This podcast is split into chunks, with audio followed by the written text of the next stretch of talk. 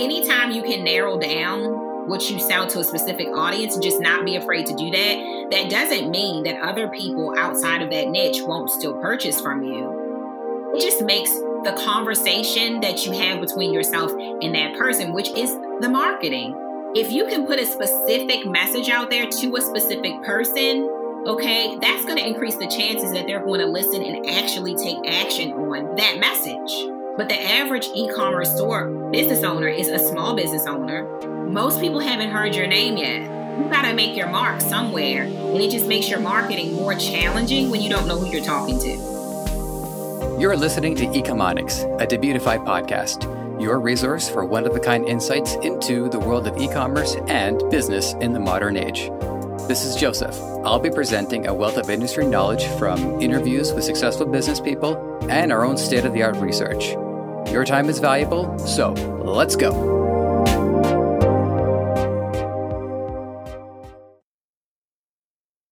While the importance of family is hardly misunderstood, in fact, there's a whole podcast category devoted to that, of which, if you look at my backlog, of not on this show, just in general, I've contributed to it as well. But my conversation with Dallas Gordon today shows not only its value, but its potential.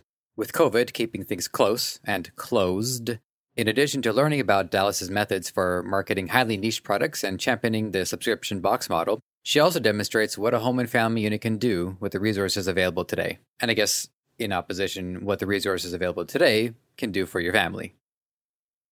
Dallas Gordon, it is good to have you here on Ecomonics. How you doing today? How you feeling? How, how what have you been up to lately?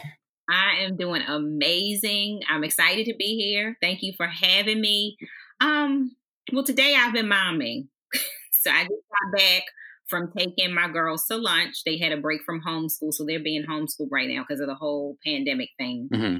So just so, you know. so, that's had to have been gone on for at least like a year at this point, almost. Yeah. Yes, and just I know for us, I don't know about for you, but where I'm located, it's like we're in such a hurry to make everything go back to normal. So then we rush out and we try to make everything go back to normal, and then things go haywire again, and then we gotta come back home. so it's been like a yin yang effect. So yeah. Yeah, uh, I'll, well, I'll say uh, briefly about my own lifestyles that I've been socially distancing since like 2007. Uh, so like I've been working remote for a long time. So when this uh, all started, most of my life didn't change, but all the stuff that was missing became a lot more noticeable. Uh, we couldn't go out, uh, couldn't couldn't socialize, which I would do. Uh, couldn't we didn't go to see movies and theaters. So um, things are still like reasonably normal for me all this time, but all of those little things that are gone, I, I definitely miss them. Yeah, I mean, I think the main thing that's changed is I have been like you, like I've been working virtual for over 11 years. Mm-hmm. So I'm used to being home for the most part, unless I travel and things like that. But now my whole family's home too. Mm-hmm. that's the main dynamic that has changed. It's been a big adjustment, but it's all good, you know. So, mm-hmm. so I, I, did want to get into our, uh, our first tr- uh, traditional question, but I, I would like to know, um, really from my own personal um, intrigue about how uh, it's been with education specifically uh, with your kids. So, like, how over the course of the year, how often have they even been in school, or where have they most been getting their learning done? So, this whole school year so far, all of my kids have been home. Um, so, the last school year before it was up, because of the pandemic, they sent all the kids home.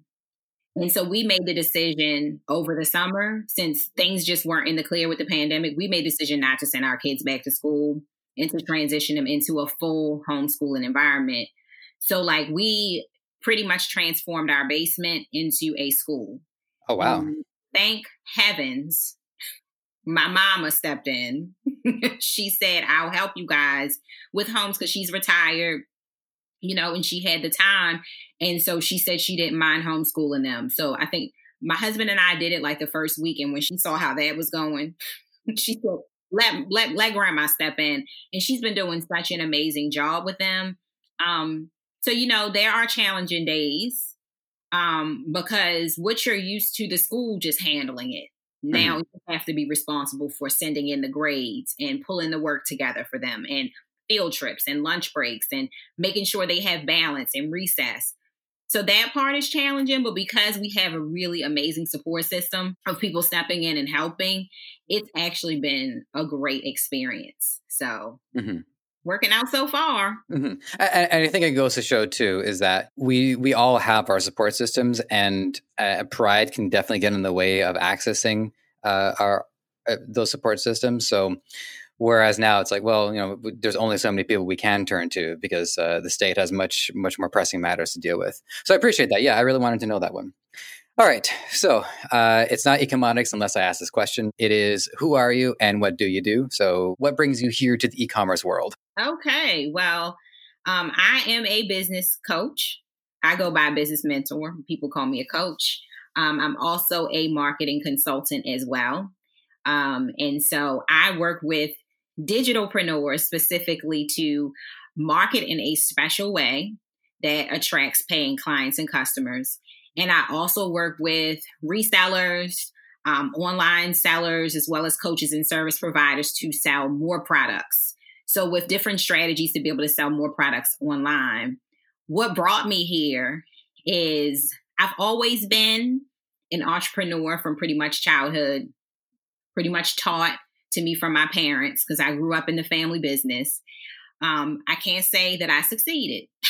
okay, at all the different businesses I've had since teenage. Okay, I can't say I've succeeded at all of them, but I sort of stopped business early 20s and went full fledged into my career as a payroll analyst. And I focused on that for a while. I climbed the ladder until I became in, I was in management. And I was commuting about an hour and a half to and from work which was a lot for me because I don't really like to drive. Okay. We need to keep it short and sweet.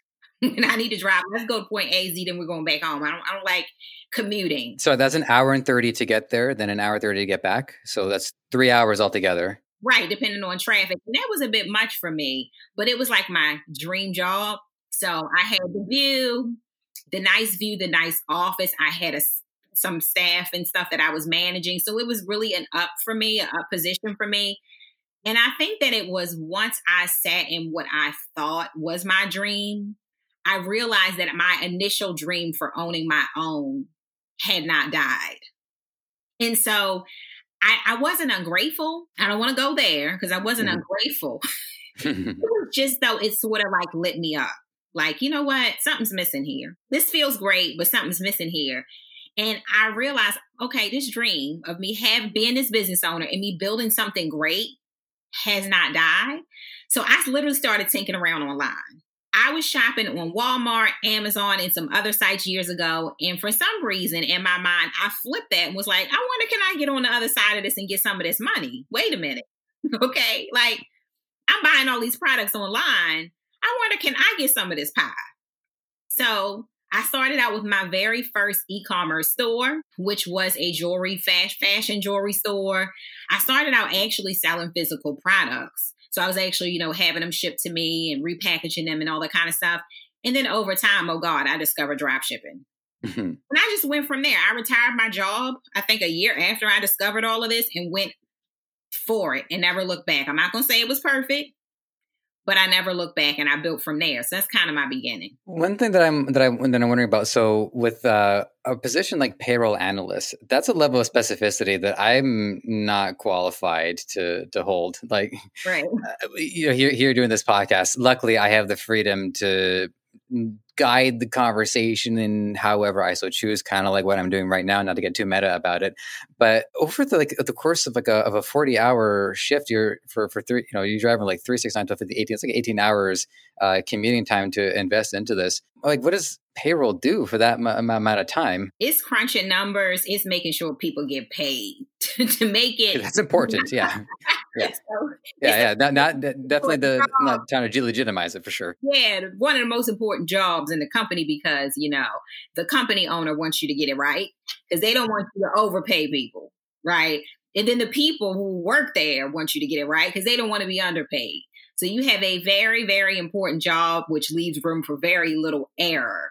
Um, you have to be up on like the payroll laws and different things like that as well to make sure that the company is complying with those. So, very interesting position very detailed position um, and important, you know.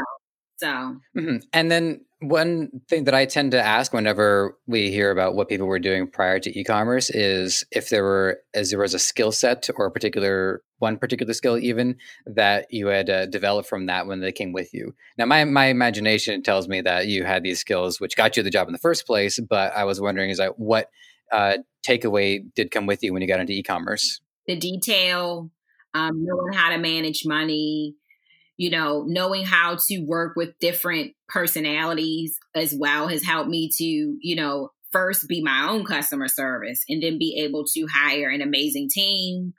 But I would say the most, I would say the biggest takeaway would be the attention to detail. I don't, I don't, I, I take pride in that I can put products um, into people's hands with little to no mistakes. You know, I'm very thorough. Okay.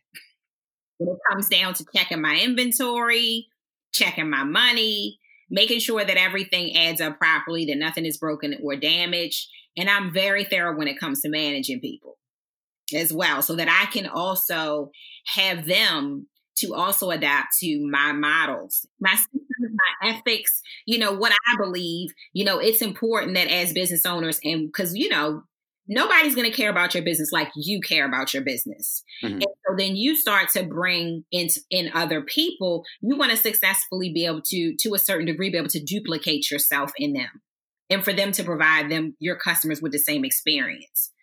So I feel like having that job like that, really going through that career, really set me up for success with being able to do this on my own. Mm-hmm. You know, one thing that just came out in the news is that the CEO of Amazon, Jeff Bezos, he's stepping down. He's got somebody else to take over. So, wow. regardless of like our, our, our, the kind of drop shipping stores and e-commerce stores that we talk about here, or if you're one of the the Goliaths, that's something that uh, I didn't really think too much about uh, before getting into e-commerce. The import and it's it's a it's a it's across all of business, but the importance of being able to train people to see things the way I see them, uh, to do things the way I do them, because my business is an imprintation of what I do. So I'm I'm, I'm wondering about that. Have uh, have you encountered any? Is there anything that was like surprisingly easy? Or were there any challenges in uh, getting people to kind of like see things through your through your vision or through your filter? Yes, it's actually challenging.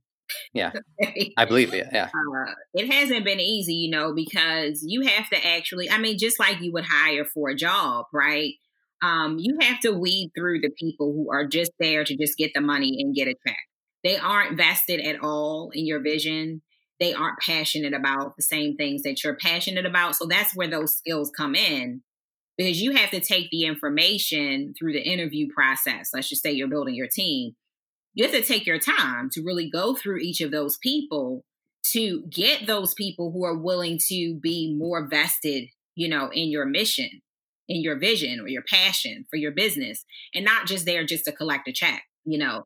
It can be challenging. Mm-hmm. On the opposite side of that too, one thing that I remember was a, a previous network that I was doing editing for and I, I was like, uh, uh, if something had to be done at midnight, I would, I would do it. I wasn't, I wasn't paid particularly well. It was like one of those like sweat equity businesses. My takeaway from that is it is also important for uh, employees and for people who are looking to find positions to know that if they're going to really go that extra mile and like spend as much energy as they can on it and then some, um, that they're spending it in the right place. So what do you do to make sure that you know when you have the right people um, that they want to stay and that they're going to be loyal to you I treat them well, okay? Mm-hmm. And I try to ask the right questions up front.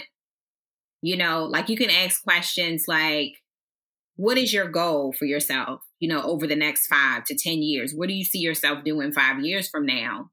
Um, why did you leave your last company? Why are you excited about getting this position? What do you think you could offer this company?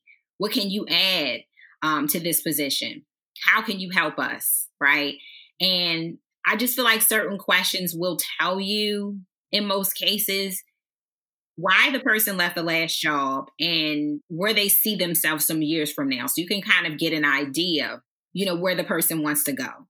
Um, I know with so so I have a very amazing assistant now. And I had to recently hire her, and I've gone through a really, really long hiring process to get a new permanent assistant. And it was between her and um, who was very young compared to the other lady that I was interviewing.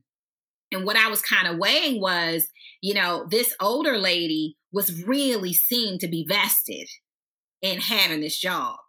Whereas the younger, who's my now assistant, has like a psychology's degree. She's young. She's a nomad. She's living abroad. She's lived a few different places. So in my mind, okay, as a business owner, I'm thinking this young girl has all the goods, but is she going to bounce around a lot? Mm-hmm. You know, am I going to take her through this interview process and spend my time training her and then she leaves me one day? So I really had to go through all those questions with her to really kind of see what her goals were. She had already done the bouncing around thing and realized it didn't work for her. So she was looking more so for a position that she could grow with that would fit mm-hmm. her lifestyle. And then the pieces kind of came together a little better for me and feeling more comfortable with hiring her, right? And I still can't tell the future, but I, I feel like it's questions like that and opening up certain conversations that can help protect you from the door. Mm-hmm. And and I think the the the line of work also informs a lot of change and a lot of evolution. It's not like I, I, well, I'm trying to. I was thinking like a factory job. I assume if it's just like a remote only uh, work these days, what would be like the, the, equivalent to doing that digitally? So I think for for someone with that mindset, it is especially at that age, it's as well. It's chasing after the change, and so if that change comes within the company, then it's a matter of like what tools and what training that she has to then uh, to to adapt to that and to take on that challenge. So it would be something that she sounds like a good fit for. Yeah, I mean, definitely making space for people to grow as well. Like, how do you treat your people? Are you really making space for them to grow in your company?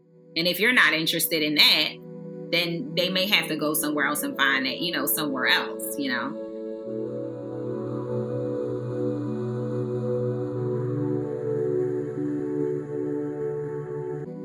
All right, so I want to shift gears. I wanted to ask you about uh, subscription boxes because I know that's something that you're you're big into right now. But before I do, there was one other note that I had taken down that I just wanted to point out for a second because you were saying that like you were shopping online at Walmart and online on Amazon, and you said, "Well, why I want to get in on this?"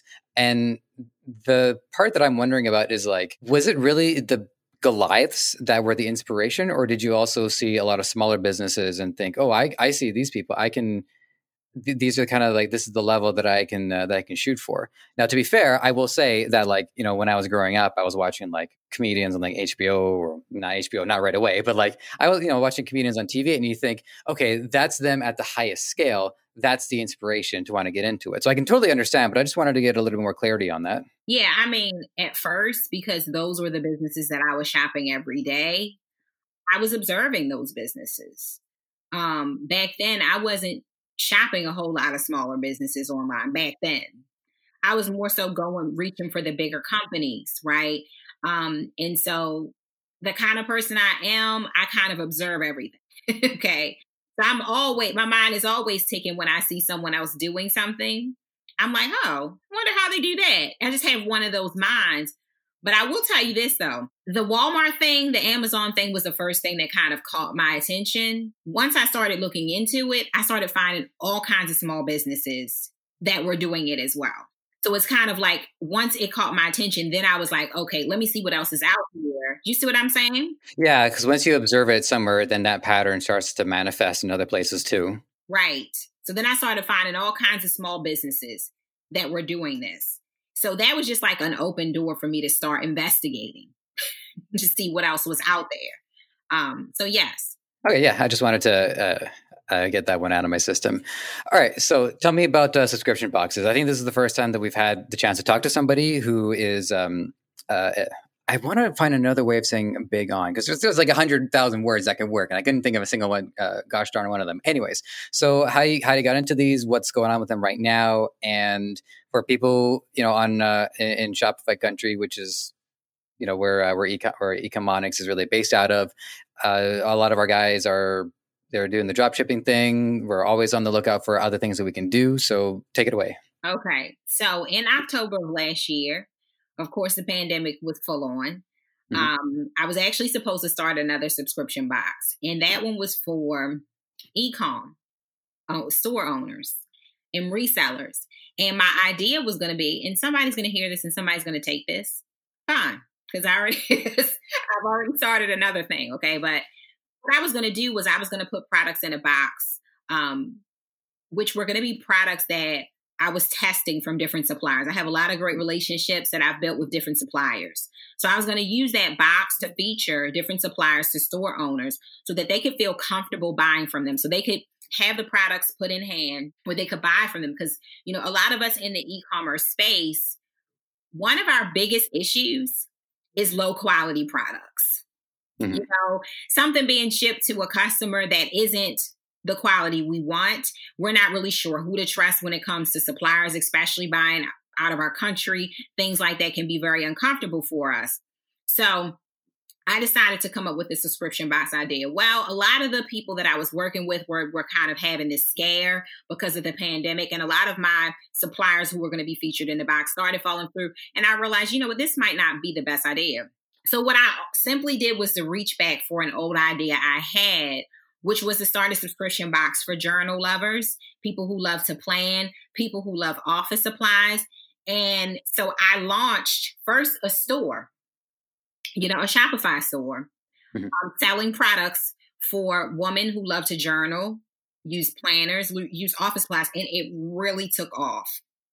So the store was probably started um, like July 2020. And then by October, I was ready to launch my subscription box because I had built that audience up of these women who were like fanatics over this stuff. And so I launched the box. It's called the Journal Junk Box, and it goes out every month. It has eight to 10 items in it, sourced all over the world for people who love to write, people who love to use office supplies, people who love to journal. And the funny thing about it is, is that I had this idea years ago and like was just too scared to do it because I thought nobody would want it. However, I've stumbled across a huge fanat, fanatic, okay, group of people who are obsessed with these items. Okay, way more obsessed than I am. So the business has just grown so fast. I started with 30 subscribers in um October, 35 subscribers. It's grown already to almost 300. And that's just a few months. And and you know, of course, I I have a lot of experience with this. I've been doing this for 10 plus years. So yes, my experience has helped me with marketing, with knowing exactly what people want, market research, things like that. So all the years of being in business has helped me to grow this business so fast. But this is monthly subscriptions that come into me every month, hundreds of them. So this has been a pandemic built business. And a lot of people are like, oh, it's a pandemic. I can't start a new business. Well, hello. I have. And a lot of other people have too. So that's just a little spill about that. Well, I will say that I am, I, I don't know. I would have to like see just how fanatical some of these, uh, some of your customers are. But I will say that I am a, a dedicated uh, note taker and journal taker. Uh, I have I have like any number of different uh, notepads and sheets, each one with like different tasks. Like one of them is like my my sacred book of tasks that like what I, I have uh, my my daily agenda. I've been doing that for seven years. Um, I have a, notepad right here. I take down notes as I'm listening to people, so I can like.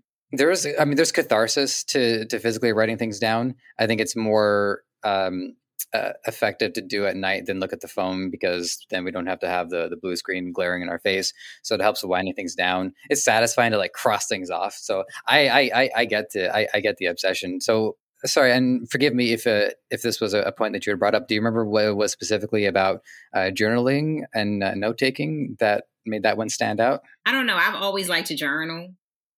Um, it's kind of like my thing. And I've always purchased more journals than I can handle. Okay. Like, so, you know, I just like to have something write. You know, journal, journals can be therapeutic. Um, my journal has brought me through lots of things over the years. Um, so I knew I loved it. I don't know that I could be considered a fanatic like some of my customers. Okay. But definitely almost there. I thought that for some reason, you know, sometimes it's just a hunch for you. It was just like a hunch for me back then. Like, I wonder what it was another one of those, I wonder what would happen ifs. And it was one of those things that I didn't move forward on because of fear. Because of fear that no one would want this, you know? And I wish I moved on it sooner, but it's all good that it's happened now, you know?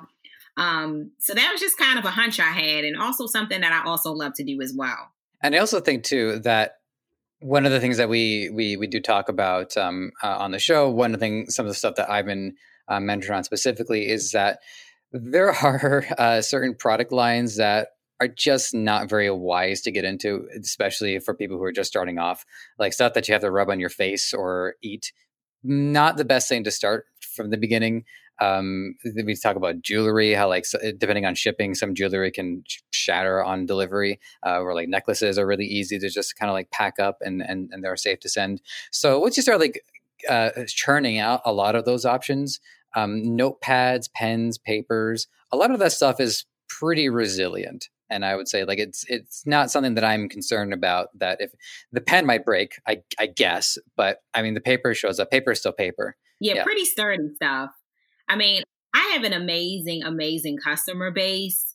They are so amazing. They very rarely complain about anything. They're apologizing when they need to complain, but very rarely does anything go wrong with books. You know, yeah, you have to make sure you package them properly. If some of the books are drop shipped directly from the printer, um, and they package it properly. So long as your packaging is intact, normally a book and a pen in a bubble wrap pack is fine.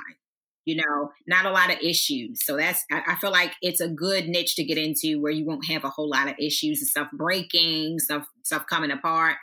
You know, so yeah, you're right about that. Yeah, and I got I got to tell you too why they're uh, why they're apologizing so much because we're talking about people who like you know like us like we're writing things down constantly, which means we're constantly introspective. So that self awareness lends itself to like, oh, I'm really sorry to be a squeaky wheel, but I just I, yeah. yeah, very very you know, self-aware individuals, you know, so that's a blessing. Um, I've, I guess I have a couple more, I guess, um, format or like function questions about this. So one of them is that they're coming from uh, multiple sources. So I figured that there's got to be a, a, central point for them to be packed. Is it? Is this going on? Uh, like, is it being delivered to your place so you package it and send it out? Yes.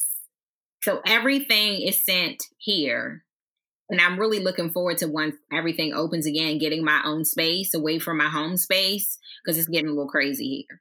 Um, thank God we do have the space to handle it now, but eventually, you know, I'm going to need to move it. Um, so everything is being sourced and delivered here from all over the place.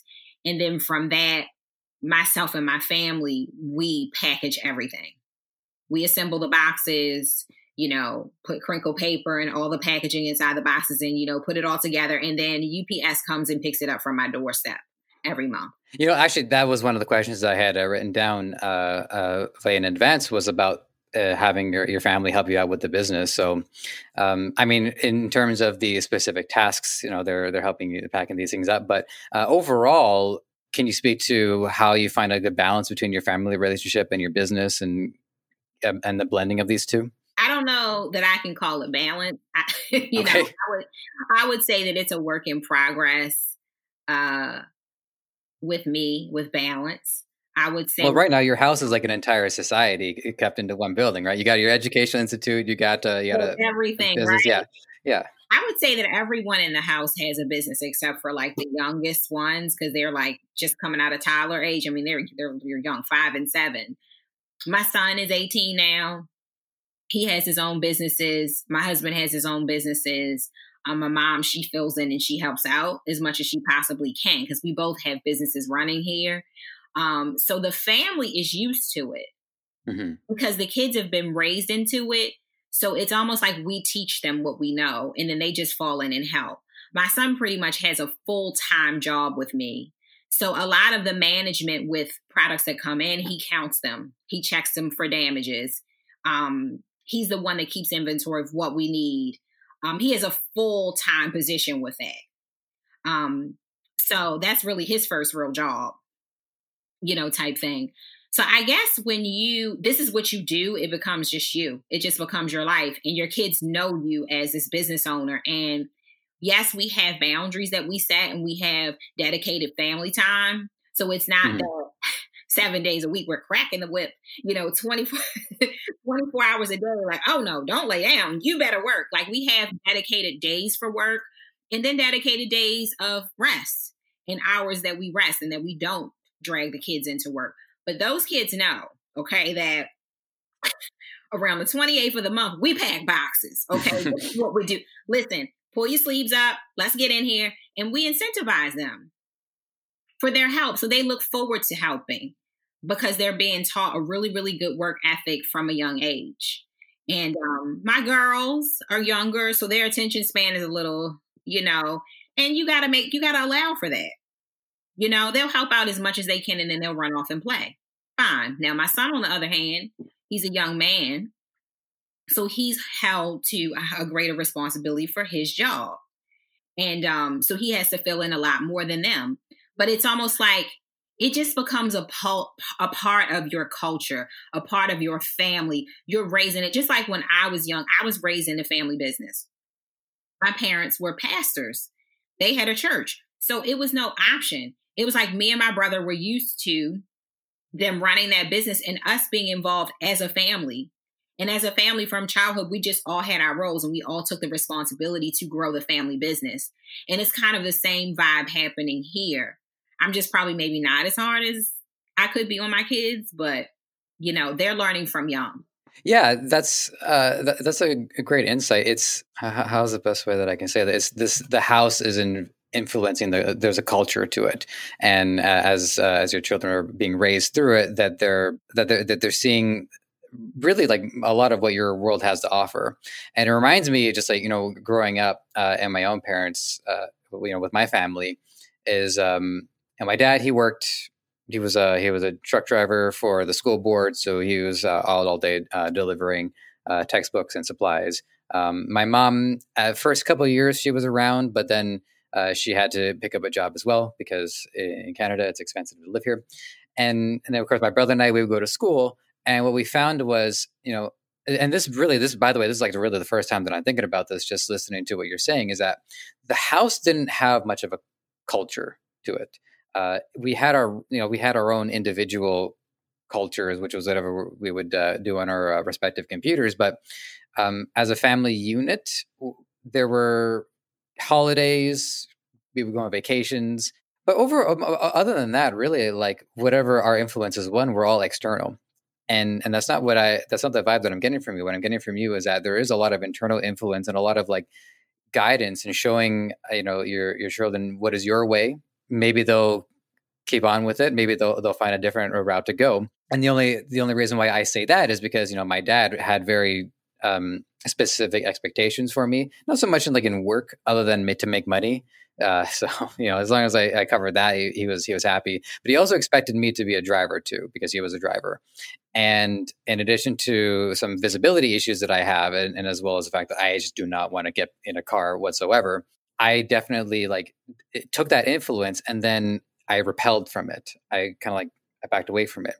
Um, and I'm wondering if you've seen any signs of that, like if not not, not out of like rebelliousness or anything like that, but if you're and if uh, anyone in your family are like developing their own interest path and using you as a comparison, there is actually going to reflect and enhance some a different path they want to take.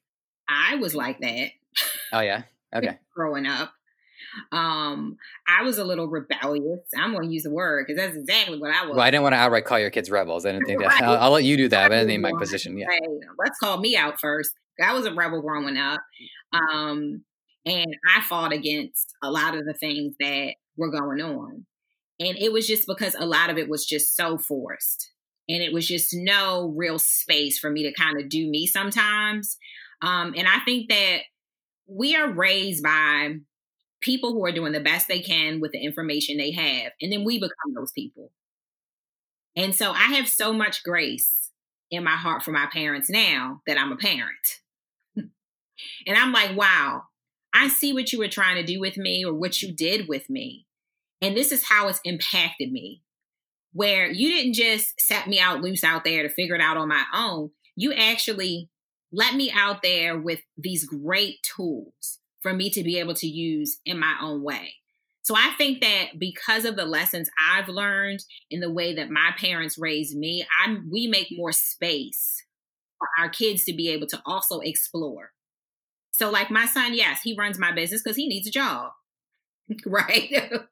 However, he has his own businesses and he's in the absolute best place to learn. He's plugged into my school, the whole nine. He takes the courses and he has such a great spirit about it because it's not a let me change you to the desk thing. You got to be me. You got to be who I am. No, that was done to me. So I refuse to do that to my kids. It's more of a let me show you what's possible. Let me help you learn through my company, you know, to help you be great at what you're doing. So he's been able to also branch out. He has a YouTube channel, he's a gamer. He's using a lot of these things that he's learned with me to be able to grow his own. And I'm not standing in the way of that.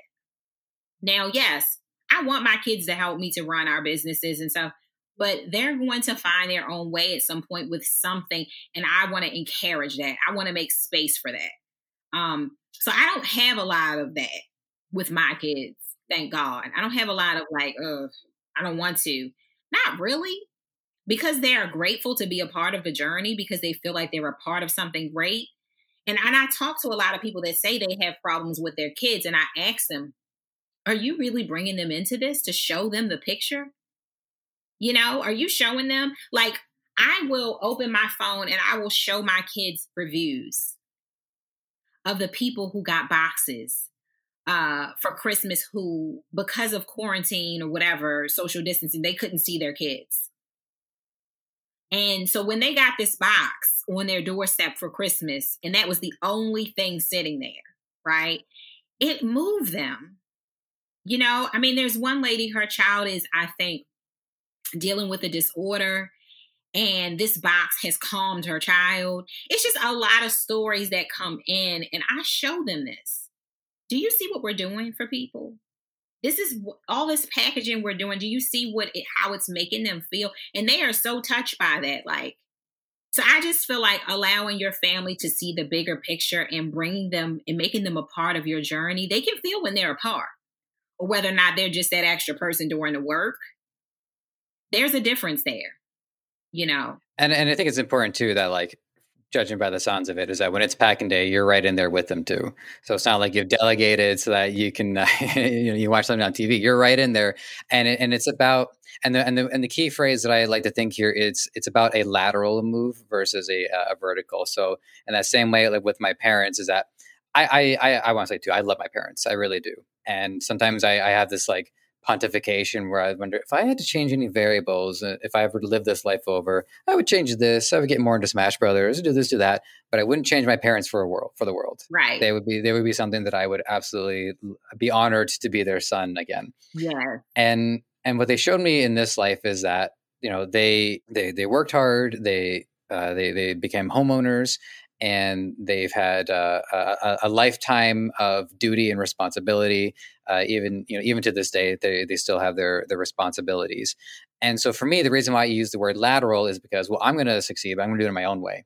I'm going to. I want. I wanted to prove to my parents is that the structure that showed them the way is still around and it's still valid, but to also show them that there are other paths uh, to take and I think that was the the main, really the main disconnect between like um, my, my parents' generation and ours coming up is that there is there there is a path and it's fine. We're not trying to smash that with a hammer. We're just trying to say, look, some people don't fit there. We got to go do something differently. Yeah, and I mean, if if your child does say to you, you know, I love this company or I love what you do, but I really want to take that way. Like, can you make space for that?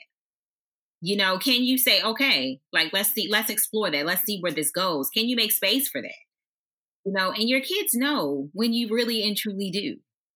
And when you're just like not feeling it. They know the difference, you know. Yeah, they're they're you, you can't get intuition like a like a child's intuition. There's nothing like it. Okay. They can read you. No need no need trying to make up no stories with kids. You know, my daughter says, Mom, are you okay today? And I say, I'm good. And she mom today. and I'm like, well, you know, because we want to make our kids think it's perfection. It's not all the time.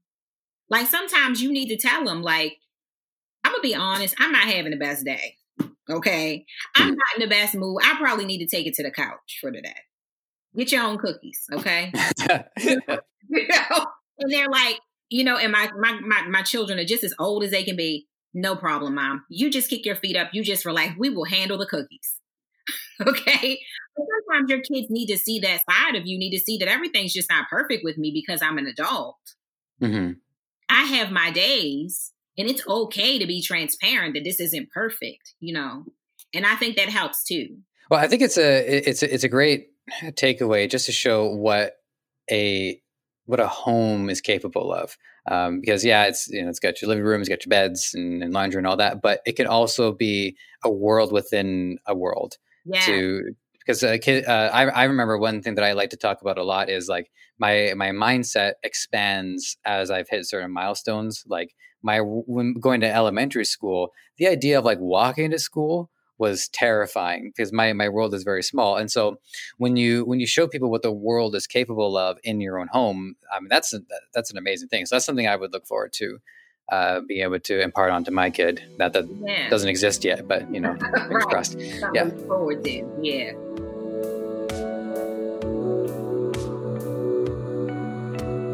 So within all of the, the talk about um, the subscription boxes, there was a specific scenario that I know that you've talked about, and again, I'm pretty sure this was on YouTube. So forgive me if it was like somewhere else, but how like sellers will um, end up with a bunch of stock on hand, uh, and they're having a hard time selling it. You have some insights into how to get this product moving. So can you share those insights with us? Yes, absolutely. So do you want me to answer specifically for subscription boxes or just products in general that you might have left or? Sure. So i, I guess when i wrote this question it was more specifically for uh, like products in general. Okay. but if there's an answer for both let's get them both.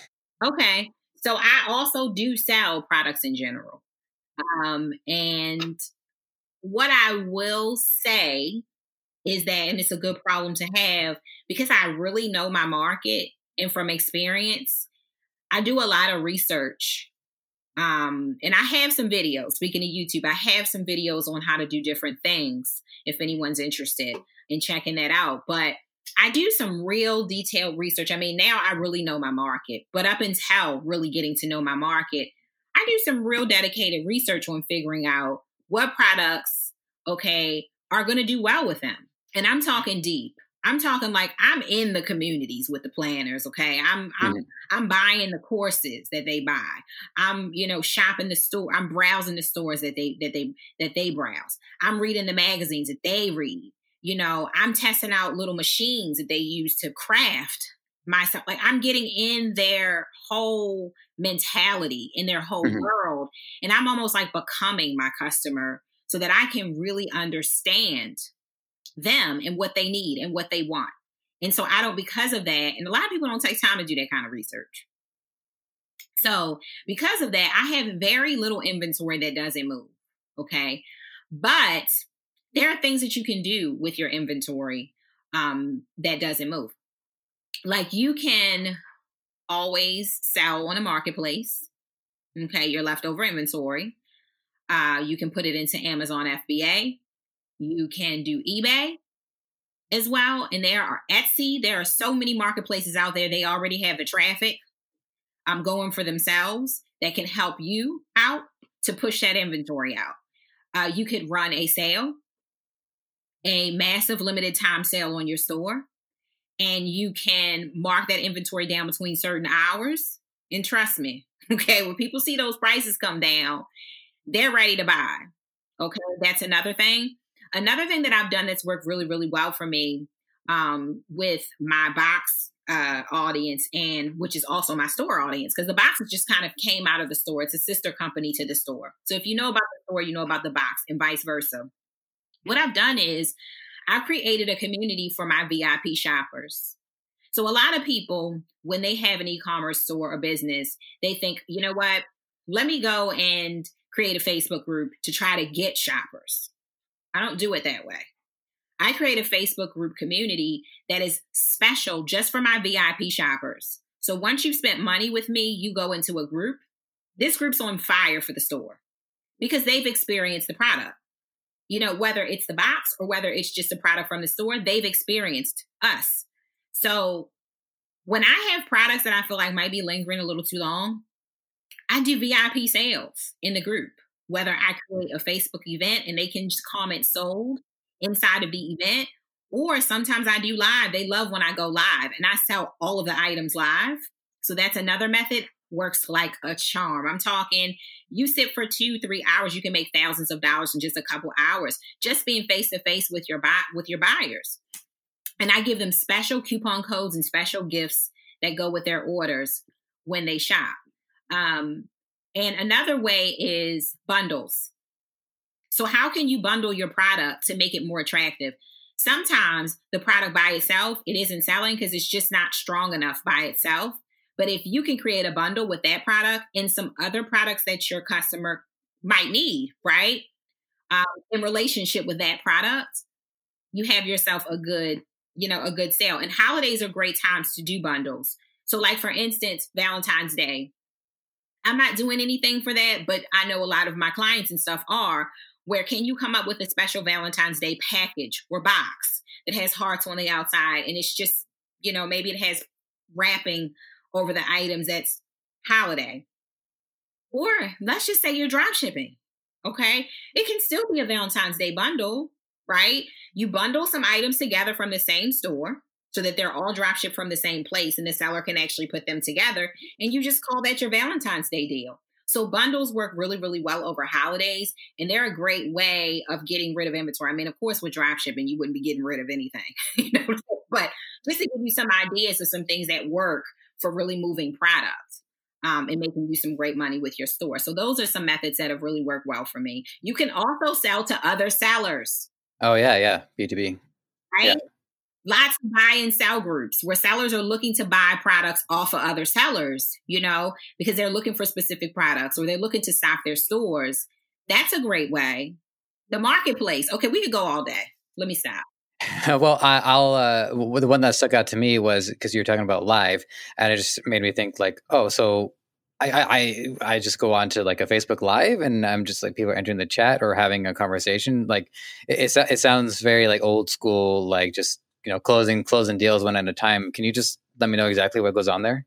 So I'm sure you heard. I don't know if you've heard of this movement, Comment Sold. There's actually an app called Comment Sold. So basically, yeah, it's a live sale that you do and everybody attends at a certain time. You let them know when you're going to be live. For me, it's easier to do because I'm only doing it with my shoppers, people who have shopped with me before, right? So everybody turns up to this live. You label all your products, you get them ready, everything's priced, and you show them on camera what you have. And you say, if you want this, comment, let's just say it's an animal print pen. You might say, comment animal print and how many you want of this. This is this is however much this costs right? And for my VIPs, I'll say, you all get this pen at 40% off if you shop live. So you're pretty much just holding up, you know, all the items from your store, you're showing them to your viewers because people like it and it and it creates excitement and urgency. Like, oh my God, if I don't buy it now, I'm, and, and and and I've been um actually um basically played at my own game. I've been on other people's live sales and I've become the customer very quick. Like, oh my God, yes, yes, yes. And I've ended up with so much stuff delivered to my house that I don't need. So those live sales are very addictive.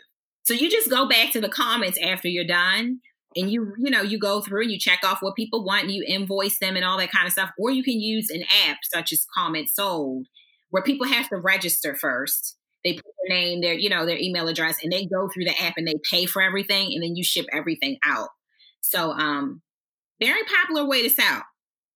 I just don't have as much time as some people to do it, but when I do, I always make out really well, and it's a great way to clear your inventory out. The the through line that I've uh, picked up um, uh, over the course of this is how important it is that you know each individual person that is a part of your customer base is is, is given their due, is given the respect that they deserve, and you understand where they're shopping, you understand what are their needs. Because uh, one of the terms that we we do tend to use is the customer avatar, where you see like you understand like what are the rules of this of this person, and what you do is that you basically like embody the avatar to the point where you're putting yourself in that position to do to do the research from that uh, level of uh, I don't know if it's meticulousness, but I'm hoping it's meticulosity because that is way better. But I'm, I don't know. I think I might have just made that uh, word off. Th- that's fantastic. So then you bring those over to the live, and these people they really know you and they really trust you, and that's one of the things that's key to sales. Is you gotta you gotta trust the seller. Right. Absolutely, and it builds that trust because you know I'm in that group and I'm treating them just like VIPs and I'm really pouring love on them and, you know, thanking them for shopping and I'm giving them special perks and they're the first to know about sales. So it's it's first class treatment. You know, once I've shopped with this store, I've got VIP access and it's just a whole community around it. So people get really excited to support you and to be a part of your growth. They get invested in you growing. There's some like unusual products that you've sold to. Uh, just talking about uh, specificity, like ultra niche products like uh, cow and chicken feeders, aquarium equipment, uh, novelty toys like fake poop and, and fart sprays, molding clay. There was there was a couple other ones that too and I, and I and I get the sense the reason why you can make these work is because you really understand uh, who you're selling to and what is making these products work. But I think for for for people who are listening to this and and they're trying to look for products that are like niche but still with somewhat somewhat general, what is it exactly about these ultra niche products that you've been what is it about them that makes them work or what is it that you've been able to do to make them work? It's really not me it's them. It's, it's okay. it's the passion behind it that's what makes it work. Mm. That's what makes niche so much more easier, you know, to succeed in versus general. Because when you have a niche, it becomes easier to sell something. So, like to give you an example, there's a community for people who love octopuses. Okay. uh, I mean, fanatics, like they love the animal. Like anything that they see that has an octopus on it, they're buying it. These people have thousands of dollars worth of art with octopuses they give to causes for saving the octopuses. These people like love them, right? So these people are passionate about this thing. So if you put a product in front of them that has that thing, they're just going to go nuts over that product. And that's what makes it sell well. So um, I just feel like anytime you can narrow down what you sell to a specific audience and just not be afraid to do that, that doesn't mean that other people outside of that niche won't still purchase from you. Mm-hmm. It just makes the conversation that you have between yourself and that person, which is the marketing, which is how you speak, right? How you court them, how you date them, which marketing is basically dating. okay. It's a relationship. It's not just the one time that you boom, put your ad out there and somebody sees it in their end. No, it's an ongoing thing that you that you do. It's a relationship that you cultivate with your customers right? Over time. And if you can put a specific message out there to a specific person okay that's going to increase the chances that they're going to listen and actually take action on that message. But if you're just talking to everybody all the time because you're selling a bunch of general products it just makes it harder for you to really scale that, to really succeed. It's not impossible. It just makes it harder. We're not Walmart, as you said earlier, right? Okay. They can sell whatever they want. They've made a name for themselves. But the average e-commerce store uh, business owner is a small business owner. Most people haven't heard your name yet you got to make your mark somewhere and it just makes your marketing more challenging when you don't know who you're talking to. Uh, one thing that uh, i want to say about walmart and maybe you can correct uh, the record on this but I, I, do think that there is a certain limitation to what they sell because whatever they sell they have to sell at scale. So with a, with a lot of e-commerce stores is that we look for products that these stores won't carry uh, because maybe there's just not enough of an interest in them or there's not enough energy to put into marketing them. So I, I think there is a drop off point where eventually Walmart won't carry something that's like too specific. And another example of this too is like Staples. I do like going to Staples because I am kind of like a supply supply nerd. And one thing that I was looking for was like a stand for my tablet. And they had one stand there, like one single box left um, and it wasn't very good. So I ended up having to order a much more specific one online. I go online, there's thousands of different stands for it. So I'm not sure exactly how to frame it as a question, but I'm just wondering if you've seen um, the the Goliaths, the limitations to what they can sell in specific. Well, no. The reason no is because Walmart has become nothing but a marketplace now, similar to Amazon. So it's made up of us. So I don't know, you know, if everybody's. Ah, uh, yeah, I see what you mean. Yeah, but they've gotten hip they understand that they can't do it all. They're not going to be able to do everything. So they let us come in and get a piece of like I'm a Walmart seller as well. So um, you got to have at least 10 items in stock to sell, you know, with Walmart. And they, they have very tight shipping deadlines. So I use it. That's another to answer the previous question. That's another way that I get rid of inventory quickly is by selling it there. Right. Um, but what I'm saying is, is that these big time stores, these big box stores have gotten hip they know that they can't do it alone. So it's all of them are marketplaces made up of all kinds of sellers that are filling in the gap with some of these more specific products so that they can do it all. because they know they can't do it all by themselves.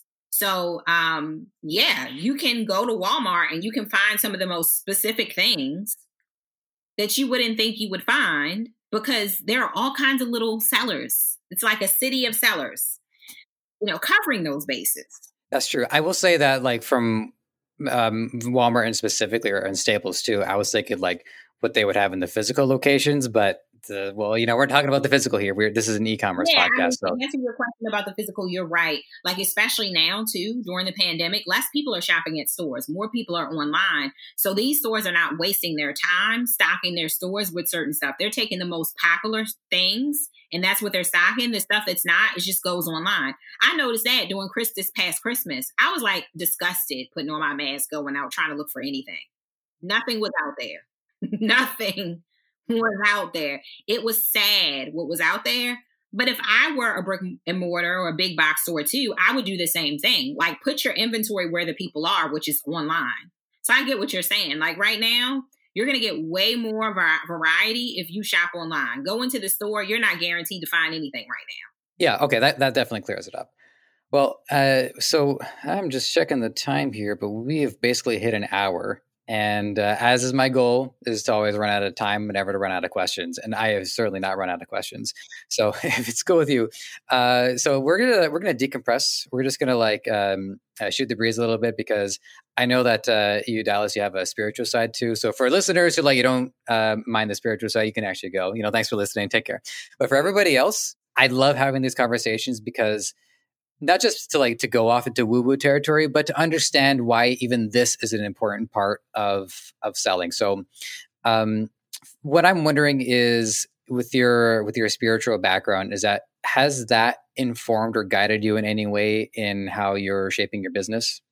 A hundred percent, a hundred, and if I could give a higher percentage, yes.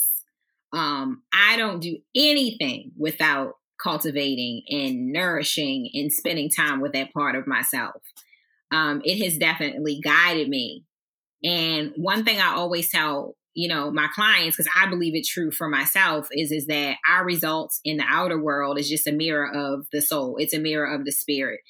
It's a mirror of your mental and what you got going on inside. So you can't expect to grow and project this amazing life on the outside if your inside is like this you know it's not getting enough balance um it's not getting enough communication with your spiritual side um i believe it needs to happen from the inside and then it projects out. Definitely has a major role um, every single day in everything that i do and how i'm led in my business. And then also the other thing that i'm wondering too and this was the uh the the doozy that i had um warned you about? Foreshadowed? Yeah foreshadowed See, see, I'm like uh, I'm a chronic editor, so as you can see, I'm editing myself live. Anyways, for me, I'm I'm I've always been like a big uh, fan of dreaming because it's a great way to have these connections to parts of the of the of the greater picture that don't exist in the the world around us. And I had this one dream where I met well God and in an office and then the room was sky blue and it was very quick because you know he's busy and he just checked in on me and he said uh, how you doing and then there was a door open behind him and beyond the door was a black was blackness i couldn't see anything and which i interpreted as like the option to actually like check out here so to speak and i said no i'm good i'm good and he's like all right cool I don't remember him saying, all right, cool, but that was the vibe I got. And it's been six years since I had that dream. And it still reminds me of like, you know, I want to be here. And, and I appreciate being asked the question so that I can have the opportunity to answer it. And while dreaming is very specific to my brain psychology and how like I'm wired, I'm wondering if, uh, if you've had any like pivotal times where the spiritual world really like got through to you and said something. That's pretty deep. Um, I am a vivid dreamer.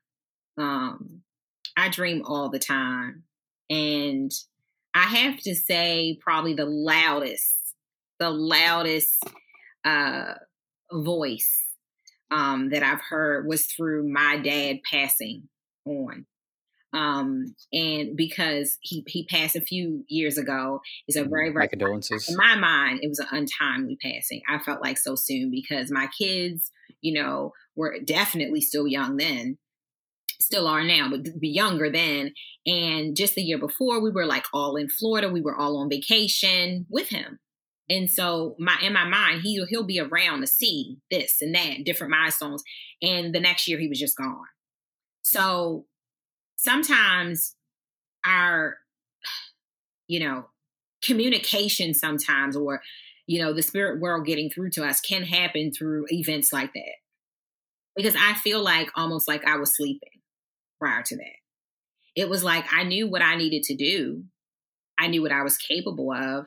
I knew the impact that I was supposed to have.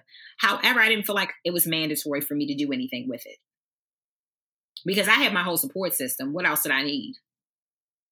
Um, I was used to having both of my parents always together, always this really strong family, always this real, really strong support system. So it was like you said, you were given an option whether or not you wanted to say, you know, in the office or get off the boat, right?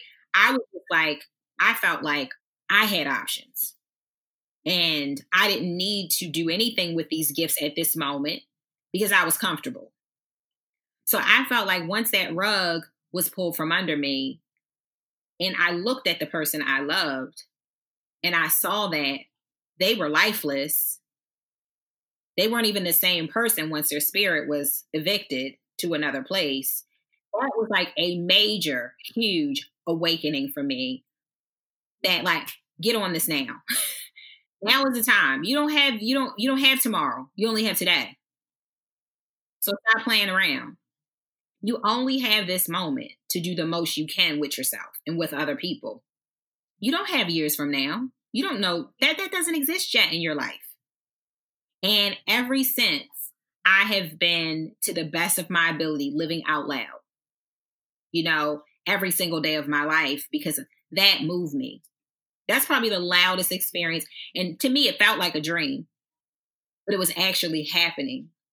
Um, so I feel like that experience really woke me up, got me vocal, got me speaking, got me reaching people, got me really serious about coaching and stop playing. I was doing a lot of like babysitting my gifts.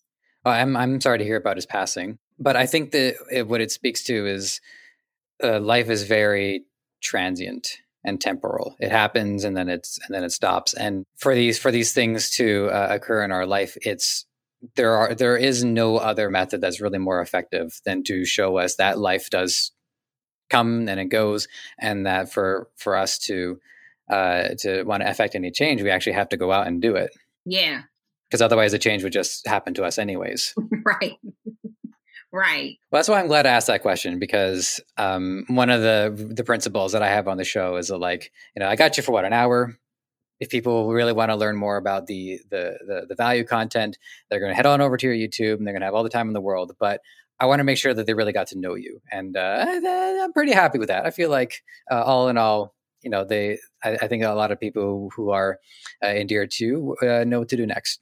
So Dallas, uh, the last question is uh, another one of our traditions. Um, although I will say that you've kind of nailed the question already, but I'm going to ask it anyways. If if you have any parting words of wisdom or anything that you like to impart on people, an answer to a question I didn't ask, uh, this is the time to do it. And then let people know where to find you and how to get in touch. If I had any imparting words of wisdom, I just would say think outside the box. Just do it. Like whatever it is that you are thinking or you have a hunch about, like observe, start to say, what would happen if? and actually go and scratch that itch to see what's on the other side. Because what else do you have to lose? Like, what else do you have to lose? Because in every single step that you actually take, there's a lesson that's only going to get you closer to where you need to be.